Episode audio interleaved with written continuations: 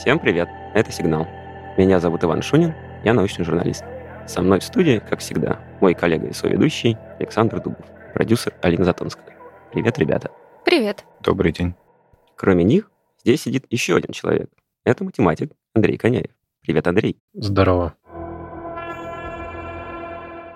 Этот подкаст мы делаем совместно с сервисом «Строки». Поскольку здесь сидит Андрей, я буду пытаться сегодня что-то понять про математику.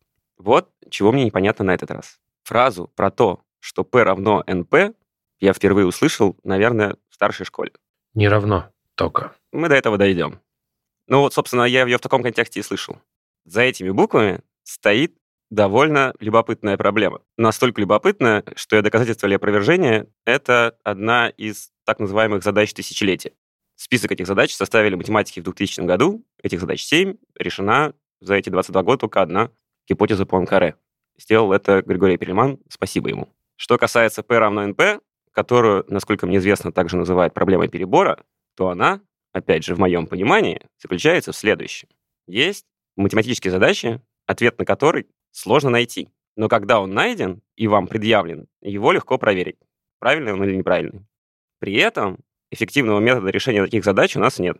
И среди них есть такие, где разница в скорости решения и скорости проверки очень большая. Самый известный из тех, что я знаю, это факторизация больших чисел. То есть разложение их на простые множители. А простые множители — те, которые не делятся ни на что, кроме себя и единицы. Если иметь в руках ответ, то ты ну, можешь быстро его проверить. Берешь прям на коленке и считаешь, делишь стартовое на один из множителей, потом получишь на второй, на третий, ну и все отлично. А вот получить эти множители просто так мы не можем, в том смысле, что там надо садиться и перебирать, просто разбираться, подходит или не подходит. И многие такие задачи, которые перебором решаются, называются НП-задачами, потому что ответ на них, как говорят, нельзя найти за, кавычка открывается, полиномиальное время, кавычка закрывается. А задачи, которые мы умеем решать алгоритмически, называются задачами класса P, то есть за P, собственно, и стоит слово полиномиальный. Так вот, вопрос в том, может ли быть так, что на самом деле задачу, которую мы не можем быстро решить, но можем быстро проверить, на самом деле можно решать быстро. В смысле, алгоритм есть, но мы его пока не изобрели. Ну или не нашли, в зависимости от ваших убеждений.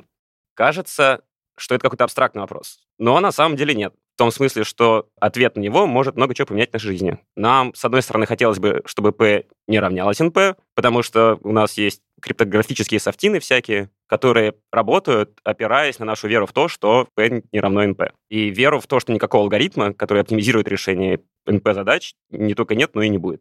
С другой стороны, нам, в принципе, и P равно NP тоже подошло, Потому что есть целый ряд проблем, которые мы сейчас мучительно решаем перебором. А хотели бы, типа, вжух и порешал. Классический пример — это задача камевижора, когда тебе нужно прикинуть самый короткий способ побывать во всех нужных тебе точках и потом вернуться в начало, не посещая в своих скитаниях одно и то же место дважды. Когда я обо всем этом думаю, у меня кружится голова, и я начинаю буксовать с первого же шага. Давайте вы попробуйте меня подтолкнуть. Ну, давайте я начну. Давай я сначала прям вопрос задам. Что такое полиномиальность, Андрей? Так, жил-был такой Алан Тюринг. Был много чем знаменит. Среди прочего, тем, что придумал машину Тюринга. Что такое машина Тюринга? Это формализация понятия алгоритма, потому что до него, ну, как-то люди не очень э, задумывались, что такое алгоритм, да, потому что не было вычислительных машин, а ему вот по работе нужно было построить вычислительную машину, которая ломала бы немецкий код, и поэтому пришлось придумать, среди прочего, понятие алгоритма или наоборот. Сначала придумал алгоритм, потом построил машину. Это не суть. Значит, у тебя есть э, такая абстрактная конструкция. Машина Тюринга представляет собой машину, которая способна выполнять некоторое количество фиксированных операций. Там есть алфавит, и бесконечная лента. Да? Вот подразумевается, что машина едет по ленте, записывает в ячейке какие-то буквы алфавита, и над этими буквами, это могут быть цифры, делает операцию. Может возвращаться назад, вперед. И э, то, что получается, называется алгоритм. Э, все э, функции, которые таким образом можно получить, да, ты что-то подаешь на вход, получаешь что-то на выход, называются вычислимыми. Это, соответственно, примерно то же самое, что алгоритм. Вот, значит, у тебя есть такая история, поэтому, когда ты задаешь вопрос, что такое полиномиальный, если ты формализовал понятие алгоритма, то в целом довольно понятно. Начальные данные — это некая строка, которую ты вот этой вот машине скормил, условный. И, соответственно, если решение задачи от длины строки время решения задач зависит как многочлен, ну, то есть там какие-то числа на какие-то степени от длины помноженные, их вы их сложили. То, что получилось, э, и называется полиномиальным временем. Сложно. Несложно. Это, наоборот, как и любая хорошая формализация, за, ну, как бы, как строится нормальная формализация, ты должен дать некое определение, которое ухватит суть, в том числе того, что тебе привычно. Да? То есть если, например, скажем, я собираю пазл, и э, я беру пазлинку одну и хочу найти пазлинку, которая к ней подходит. Я должен перебрать все пазлинки и смотреть, подходит да. или нет. Ну, мы считаем, что не вот эти вот чудовищные пазлы, где там разные могут подходить. Такие есть, что? Да, конечно, наверное. Типа вот. можно неправильно собрать пазл. Можно неправильно собрать пазл. Да, хорошо, вот я взял пазлинку, э, а это, да, кстати, я даже видел где-то, что какая-то компания использует, ну, там же машина режет, она одни и те же использует из разных пазлов, поэтому ты можешь собирать единорогов, а снизу машины. Там, типа, Прикольно. чувак сложил. Очень смешно. Теперь следующая задача. Я хочу сложить три пазлинки в ряд. Ну, я должен взять первую пазлинку, выбрал ее. Я дальше должен перебрать все, чтобы найти одну, и снова перебрать, по идее, все, чтобы найти одну. Вопрос, типа, сколько это займет времени? Можно подключить вероятность и начать, ну, там, как, сколько времени в среднем, там, считать такие умные вещи. А может, не умные. Можно сказать, ну, вот у меня было 1000 пазлинок, я выбрал одну, осталось 999 пазлинок. Значит, я буду их все перебирать, да, предположим. Ну, я упорный, даже если одна подошла, хочу убедиться, что другие не подходят. Угу. Вот, значит, 999 я должен перебрать, чтобы найти еще одну. Осталось 998. Я теперь, чтобы найти третью, должен перебрать 998. Да, если теперь я беру тысячу, там, заменяю на n, то формула вот для этой штуки получается n-1 умножить на n-2. Угу. Вот это будет n квадрат. Ну, короче, много. Нет. Нет, подожди, будет... нам сейчас степени нужны. Степени нужны. n минус 1 умножить на n минус 2. Скобки раскрываем, как в седьмом классе. У тебя получается n в квадрате минус 3n плюс 2. Вот это время, которое мы тратим на решение задачи. n – это входная длина, в данном случае количество пазлинок. А этот многочлен дает нам количество вот примерок. Мы считаем, что одна единица времени – это одна примерка, которую нам нужно совершить. Поэтому у тебя получается полиномиальное время. Вот есть такой алгоритм, он полиномиальный, он вот такой. Вот, пожалуйста. Полиномиальный, потому что n квадрат минус 3n плюс 2 – это полином. Многочлен. Вопрос терминологический. Алгоритм и решение задачи – это одно и то же, да, в данном случае? Да, но мы, вот когда ты формулируешь, ты решаешь задачу в некотором классе классе вычислимых функций. Поэтому алгоритм – это, грубо говоря, машина Тюринга, которая решает эту конкретную задачу. Ну, то есть мы задачи фактически делим по тому, каким алгоритмом мы можем ее решить. А перебор – это не алгоритм? Перебор – это алгоритм. Почему нет? Просто мы привыкли к тому, что когда там тебя алгоритму учат, это последовательность инструкция. Угу. На самом деле это последовательность инструкции, она превращается вот в такую формулировку через машину Тюринга, потому что ты в конечном итоге должен машине выдать программу для работы. А программа – это для машины Тюринга конечный набор инструкций, который она должна выполнять. Да, и корректный набор инструкций. Да, от алгоритма требуется же корректность еще, угу. чтобы он не зацикливался. Вот. То есть на самом деле есть не только задачи класса P и задачи класса NP, есть еще... Я сейчас пытался вот вспомнить какой-нибудь экспоненциальной сложности задачу и не смог, сорян. Но они есть. Ну, конечно, да. Мой мир стал больше только что. Но есть задачи, которые решаются линейно, то есть когда ты точно уверен, что у тебя время – это многочлен первой степени.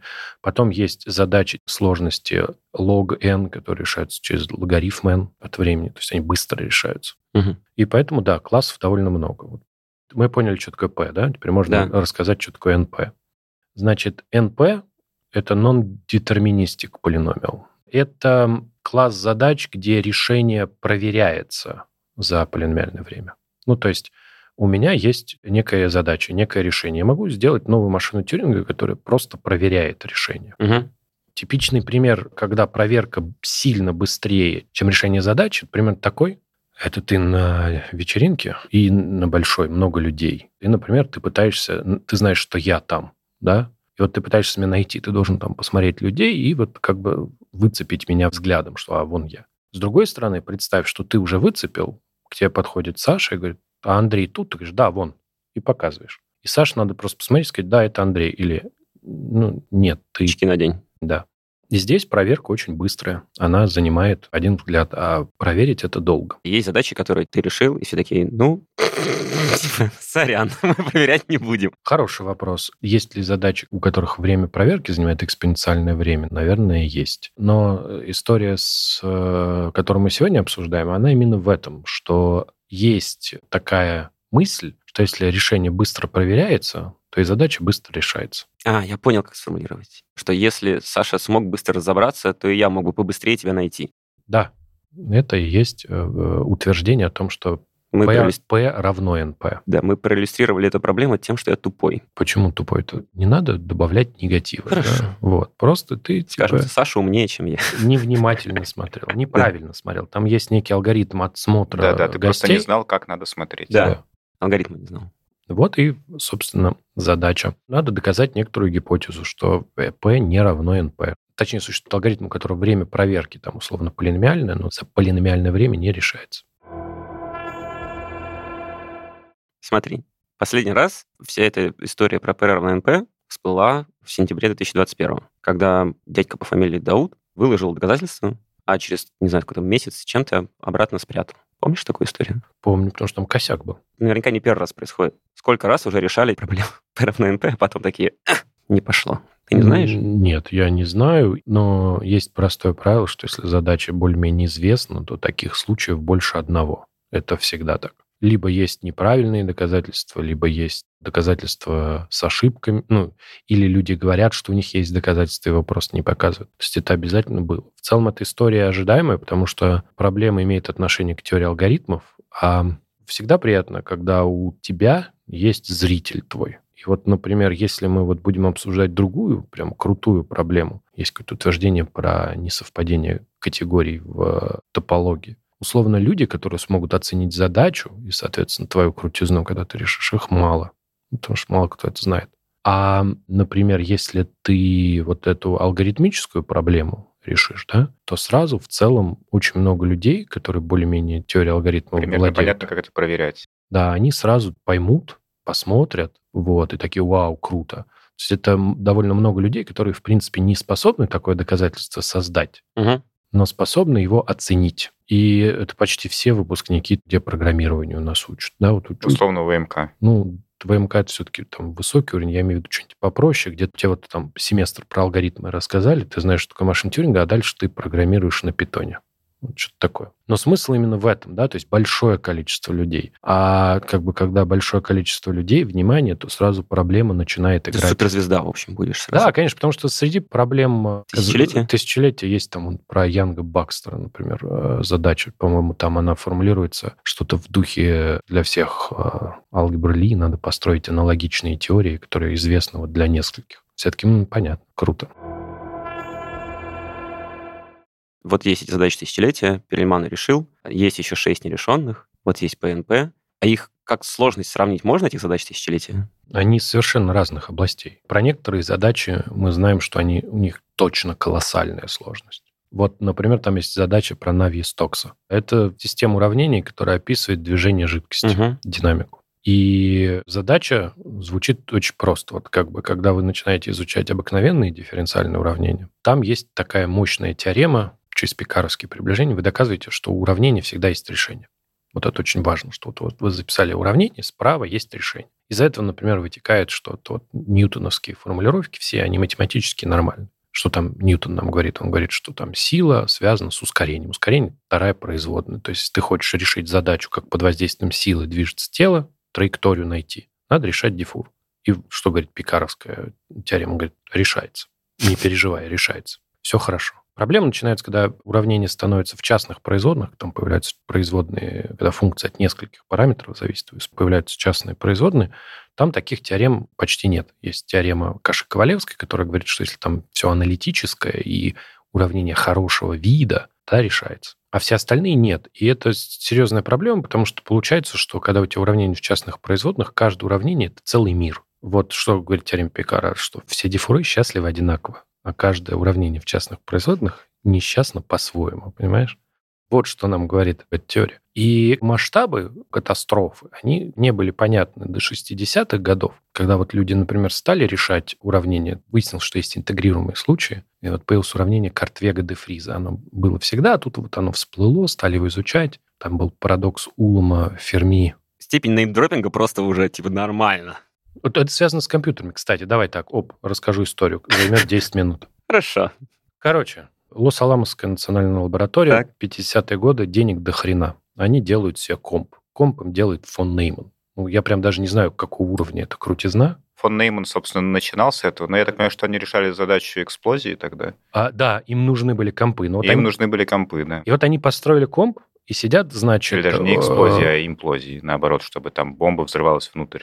Да, потому что на самом деле там же обжимной взрыв. И вот у тебя сидят Паста, Улам и Ферми, и они придумывают задачу, которую было бы неплохо решить на компе. Ну, потому что комп есть, задачи нет. Там примерно такая схема. И вообще-то мы делаем бомбу.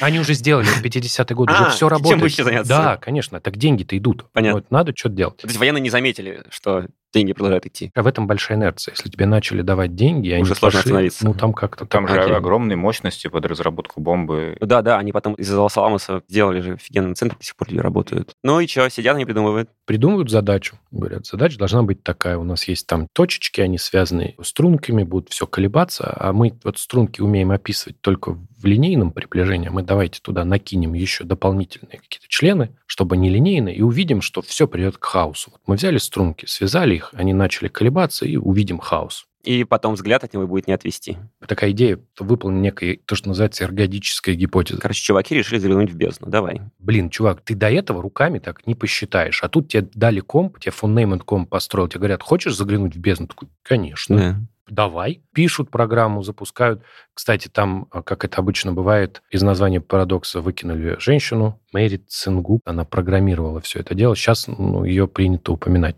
И вот у тебя, значит, есть вот эти люди, они программируют, и у них не получается хаоса. У них получается, что все хорошо колеблется. Это получил название парадокса. И это было никому особенно не интересно, на самом деле, если бы Ферми не умер. И в результате эта статья после его смерти, это типа такой посмертный парадокс, и все таки вау, надо изучать. А в 60-е другая группа исследователей, там был Крускал, Миура, еще там их было много, они такие решили попытаться поработать с этим парадоксом, когда компов уже стало побольше, у них был свой, и стали решать уравнение Картвек-де Фриза. Что такое уравнение Картвек-де Фриза? Это вот у тебя есть жидкость, ты описываешь ее сложными уровнями. Ты говоришь, окей, пусть у меня жидкость там несжимаемая, что-то, что-то. Хочу описать даже не все поведение жидкости, а просто волны на поверхности. Мгм. Получается уравнение Эйлера. Все равно тяжелое уравнение. Ты говоришь, окей, хочу описать вообще простую вещь. Вода неглубокая, дно ровное, ровное, ровное, и волны распространяются в одном направлении. Ну, такие ровненькие волны, такие длинные. Ветер дует стабильно.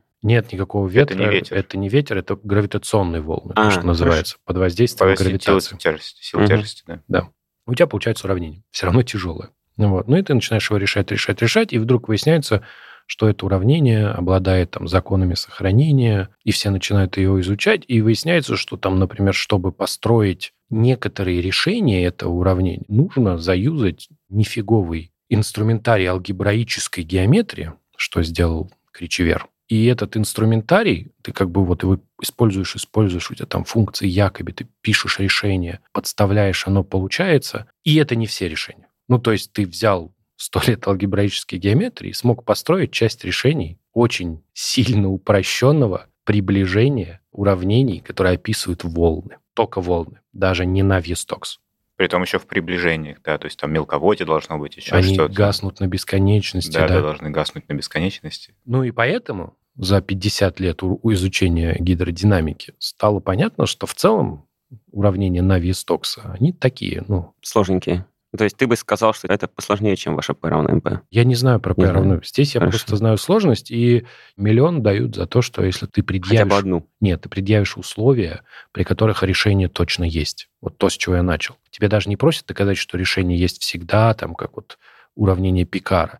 Или тебя не просят доказать, что решение есть там при всех каких-то хороших условиях, как в Каше Ковалевской. Тебя просят более простую вещь. Ты говорят, сам выбери условия, не мы, а вот напиши. Вот при таких условиях эти уравнения решаются. Ну, решение ты не выпишешь, смотри предыдущие пять минут, но хотя бы оно будет и будет мы его можем изучать. Вот и все. Вот какое требование к уравнению на вес токса. За это поэтому дают миллион, потому что очень сложная задача. Да, я понял масштаб сложности. Сравнивать Андрей отказался, потому что говорит, я Как- в этом разбираюсь. как- нет, подожди, а каким образом их сравнивать? Одно дело дифференциальные уравнения в частных производных, а другое дело у тебя дискретные алгоритмы. Алгоритмы, которые я- на дискретных хорошо. множествах работают. Нет, просто вот здесь у тебя, чем дифуры, они, э, там есть, можно разные инструменты привлекать, а алгоритм – это алгоритм.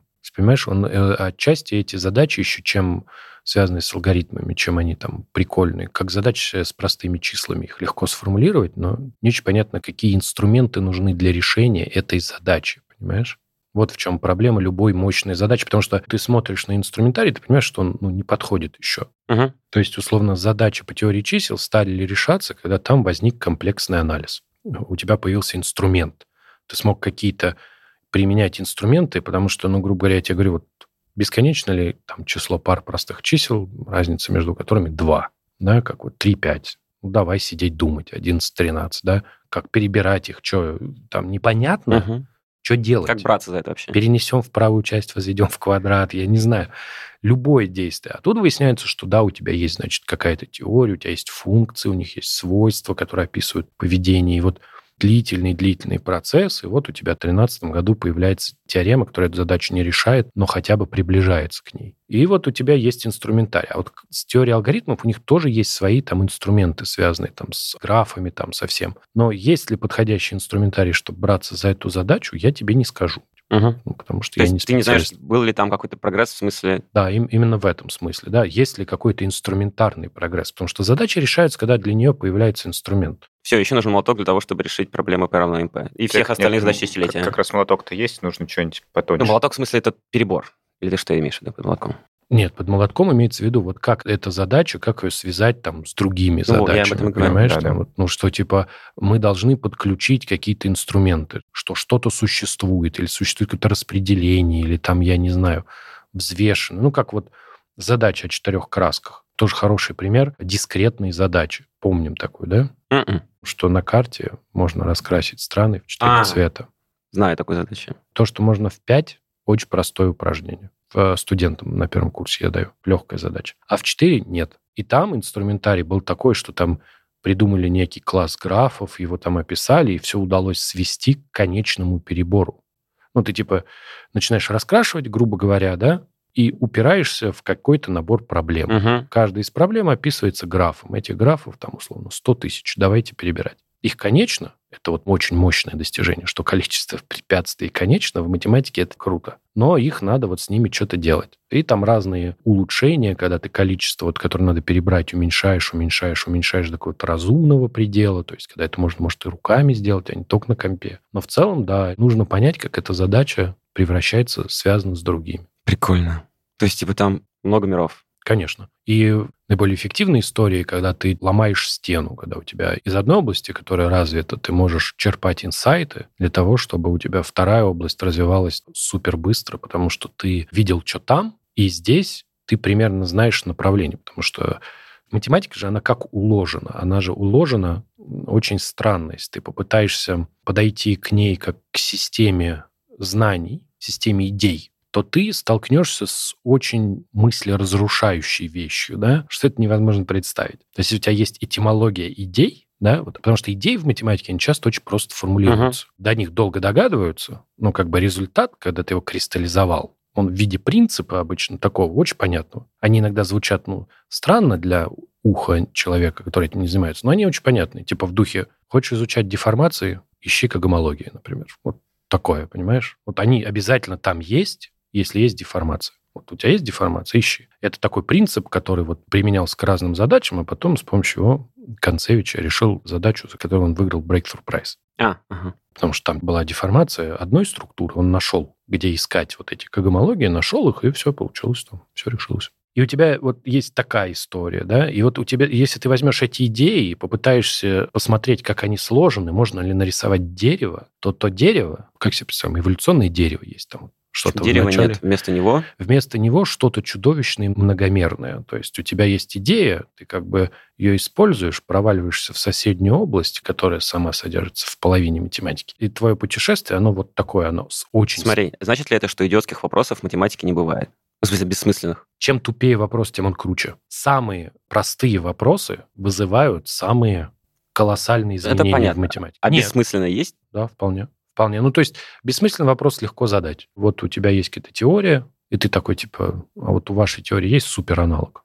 Там вот есть супермногообразие целое. Там, может, и есть. Ну, а может, и нет. Ну, типа, что это за вопрос? Есть или нет? Ну, а вторая вещь, которая еще очень сильно напрягает, когда имеешь дело с физикой, то, что вся физика в математику запихана совершенно нелогично. У тебя инструменты лежат не в том порядке, как они в физике. В физике у тебя есть квантовая механика, да, у тебя есть классическая механика, у тебя есть гидродинамика, про которую мы сегодня говорили, да, и у тебя это разные объекты, у тебя они в реальном мире очень понятно сложены. У тебя есть большое, поменьше, можно пощупать, нельзя пощупать, очень маленькое. То есть ты как бы изучая мир, формулировал какие-то вот области, которые между собой очень понятно связаны. В математике у тебя инструменты могут лежать так. Вот у тебя лежит, вот это я приводил пример, Картвега де Фриза. Вот у тебя есть уравнение Картвега де Фриза, а рядом с ним почему-то лежит уравнение Шрёдингера. Они решаются вот одинаковыми методами и изучаются вместе, потому что между ними разница не очень большая, они лежат в одном классе изучаемых явлений Мгм, с точки зрения математики. much. С точки зрения физики это вообще разные вещи. Физиков все время такие аналогии, они радуют, удивляют, и они потом на этом что-то строят. Это безумие на самом деле. Но это почему это безумие? Ну, то есть, Ну, потому для- что мир же для- на самом деле для квантовой, существует. для квантовой механики есть, э, допустим, объяснение через теорию волны пилота. Ну вот примерно то, про что Андрей говорит, вот это туда уходит. Просто есть какие-то теории, которые объясняются через сходство математического описания. Ну, типа, ты можешь изучать черные дыры, глядя на то, как сливается вода в ванну. да. Что Это да, да, да, да, Нет, да. в смысле, я знаю этот кейс. Это глубокая аналогия. Это аналогия нетривиальная и Она, непонятная. она на самом деле глубже, чем, да, тебе кажется. Да, то есть ты- Вода глубже или дыра?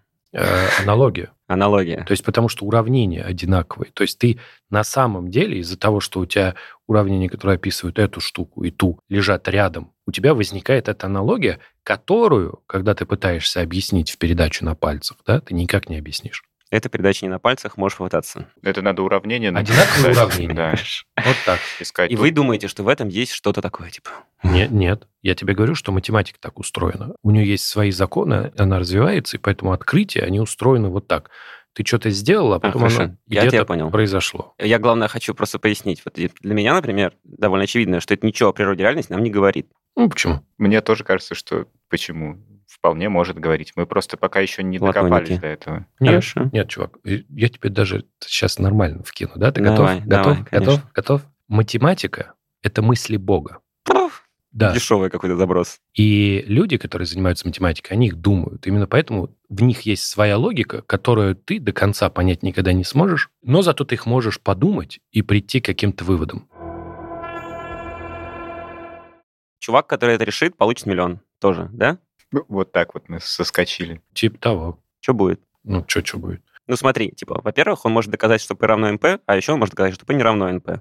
Ну да. Последствия от одного и от другого. Но ты вот опять зачем-то берешь какую-то внутреннюю математическую тему М. и задаешь мне вопрос, какие будут последствия для нас? Ну, смотри, если ты хочешь э, спекулировать, да, то, ли- Конечно, то я легко. хочу. Легко. Типа вот, значит, P равно NP. Существуют эффективные алгоритмы, значит, решения. А мы знаем, что там, как ты говорил, большинство стандартных криптосхем, они полагаются на вот то, что существуют односторонние функции. Это примерно то же самое, что разложить число на множители и перемножить это разной сложности задачи. И вот мы, значит, в это верим, что-то, что-то, что-то, что-то, и вот там какие-то алгоритмы где-то посыпятся. Но на самом деле ничего не будет.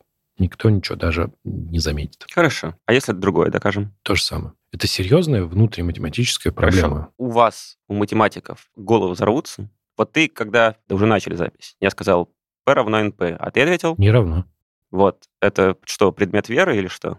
Нет, ну как бы может оказаться, что так. Ну ты почему так отвечаешь, что не равно? Честно, потому что я слышал от специалистов. Обычно люди, которые этим занимаются, когда ты думаешь мысли Бога, вот, у тебя появляется внутри некая интуиция, которая иногда тебя подводит, и это всегда очень круто. Когда тебя подвела интуиция, это всегда бомба просто. А бывает не подводит. Ну, чаще всего не подводит. В жизни очень мало чудес. Вот Да, нужно тебя помнить. или, или вообще людей, которые думают мысли Бога? людей. Ну, то есть, если ты всерьез этим занимаешься, я Мгм. говорю, если тебя подвела интуиция, то это чудо. А чудес в жизни очень мало. Мгм. И это ну, не выглядит. То есть, на Это, самом деле- на самом деле касается не только математики. Мир устроен довольно скучно. Ну, в общем, да. Ну, Хорошо. в общем, да. Смотрите, если спросить у математика, как дела с какой-нибудь задачей тысячелетия, он скажет, ну, а вообще как-то вот так. А то, что там не доказано, это вопрос, не знаю, времени или чего-то еще. Вот я спрошу у любого другого математика, и он мне скажет, P не равно NP. Никто не скажет P равно NP. Ну, почему, может, кто-нибудь скажет? Я не очень понимаю твой вопрос. Ты что хочешь спросить-то? Я хочу понять, как оно на самом деле. Типа вот у нас это нет не- решения. Нет, ты хочешь понять. Ты хочешь понять, что поменяется от того, что мы докажем. У кого поменяется. Но Андрей сказал, что ничего не поменяется. Конечно, у тебя точно ничего не поменяется. У специалистов, которые этим занимаются, поменяется. Вот, например, есть, э, среди прочего, там гипотеза Римана, на нее куча алгоритмов завязана. Прям и так любят писать. В предположении гипотезы Римана верна вот эта оценка, без гипотезы Римана верна вот эта оценка. Ее часто используют вот в таком нерешенном виде и пишут сразу две оценки. Какие-то из этих оценок станут более корректные, потому что те можно будет выкинуть. Потому что обычно с гипотезой Римана все лучше. Она как вот усилитель вкуса работает. Если она доказана, то такая оценка верна. Как бы это все будет у специалистов. Задачи тысячелетия – это не блокеры. Да? То, есть, вот это, то есть нет такого, вот, э, что не решив задачу тысячелетия, люди не могут двигаться дальше. Могут вполне. Это есть много задач, которые э, еще просто их время не пришло. Я про это говорил, а в целом все движется вперед. Хорошо. Ну или да, допустим, ты решишь задачу тысячелетия про уравнение на вес Токса и поймешь, разберешься, что делать с турбулентностью. То есть так ты это будешь одним образом делать, так может другим. Но в целом, И так нормально. ну не то, что так нормально, но а- от этого, может быть, как-то изменятся методы, которыми ты будешь решать. Мгм. Да, может не изменится, потому что А может, а может не изменится, да, Потому зависит что- от того, что именно ты докажешь. Понятно. Потому что есть вот классический пример. Вот у тебя есть задача трех тел. Ты берешь три тела, И это не фантастический роман. Дальше. смотришь, как они движутся под воздействием взаимной гравитации. И есть э, там некое утверждение, что эта задача не интегрируема. Это довольно сложное утверждение, которое было доказано сравнительно недавно. Но штука состоит в том, что на самом деле решение записать, э, вот если у тебя есть начальные условия, ты можешь записать решение в виде ряда. Мгм. Вот написать ряд, который описывает движение всех тел. Он пишется, по-моему, не по времени, а по корню кубическому из времени. Там ряд должен быть в степени там, t1 третья. Штука состоит в том, что он так медленно сходится, что проще численно моделировать. То есть у тебя есть формула для решения, она есть, она полезна для теории, но в практике она тебе ничем не поможет. Смотри, ты говоришь, P не равно NP. Я такой, где-то это я слышал, это, простите, у Канта. Мгм. Я не знаю, в курсе ты или нет, думаю, в курсе, но чувак книжку написал, называется «Критика чистого разума», в Мгм. которой подвел основания под все естественные науки. Знаешь, как это основание звучит? Давай. Он говорит, с наукой все нормально, потому что априорные суждения могут быть синтетическими. Что это значит? Это значит, что когда я тебе говорю 2 плюс 2 равно 4, я типа прибавляю знания. Хотя вроде бы как в четверке это 2 плюс 2 как бы и так есть. И если P не равно NP, то Кант прав. А Тебе- почему, почему, если э, равно, то Кант не прав? Смотри, там какая фишка. Фишка в том, что Я типа... понял, но ты забываешь, что есть другие классы э, алгоритмов, которые не равны. Экспоненциальные и прочие, для которых эти неравенства доказаны. Просто это один класс, который оказался сложный. И здесь может быть действительно, что там не может быть априорное суждение синтетическим. Мгм. А во всех остальных может нормально. Нет, я- подожди, я не понял. Давай еще раз. Когда я рассказывал про полиномы, мы как-то вот прошли про полиномы, а еще вообще-то есть другие классы. Я же сказал, есть логарифм, Логарифмический, экспоненциальный. экспоненциальные, прочие какие-то э, классы сложностей. Там есть свои алгоритмы. И для каких-то из этих классов есть доказательства, что они не совпадают. Что если задача за это время проверяется, то не значит, что она за это время решается. Просто класс конкретно полиномиальных оказался сложный. Вот эта конкретная задача оказалась сложной. А для других классов вполне. Когда начинаешь философией размахивать э, и пытаясь... Я, не, я Канта пытался Да, размахивать. да, ты, пыт- причем ты берешь и пытаешься еще... Я сейчас пытаюсь понять, что я попутал. Я попутал то, что я решил, что все задачи делятся на P и, и Да. Конечно. а их на самом деле до хрена. Да, конечно. Ай, Эммануил, Эммануил. То есть Не много- получилось. Нет. А, а, Кант был прав. Б, нужно понимать, что внутри математики эта задача не такой бриллиант, как снаружи. Кстати, понимаешь? подожди, а почему тогда получается, что Кант был прав? Да, да, не получается, что Кант был прав. Почему что там, там же есть неравные классы. То есть задача проверяется быстро, а быстро не решается. я понял, что мир не сломается из-за того, что мы докажем, что P не равно NP или P равно NP. Мир не спасется, никто не погибнет, какое-то количество математиков будут тихо радоваться. Среди них будет Андрей Коняев. Нет. Не будет. Андрей Коняев будет плевать вообще. Он решает другие задачи. Да, мне будет все равно. такой типа алгоритм, не алгоритм. То есть даже не все математики в целом будут Чепчики бросать. затронуты, затронуты этим событием. Но, в отличие от математиков, будут радоваться какие-то люди, которые прослушали ровно один семестр курса чего? Дискретная математика, Дискретной математики. алгоритмов. Да, и умеет кодить на питоне. С вами были Андрей Коняев, Александр Дубов, Алина Затонская и я, Иван Шунин. Аминь. Пока. Доброй ночи.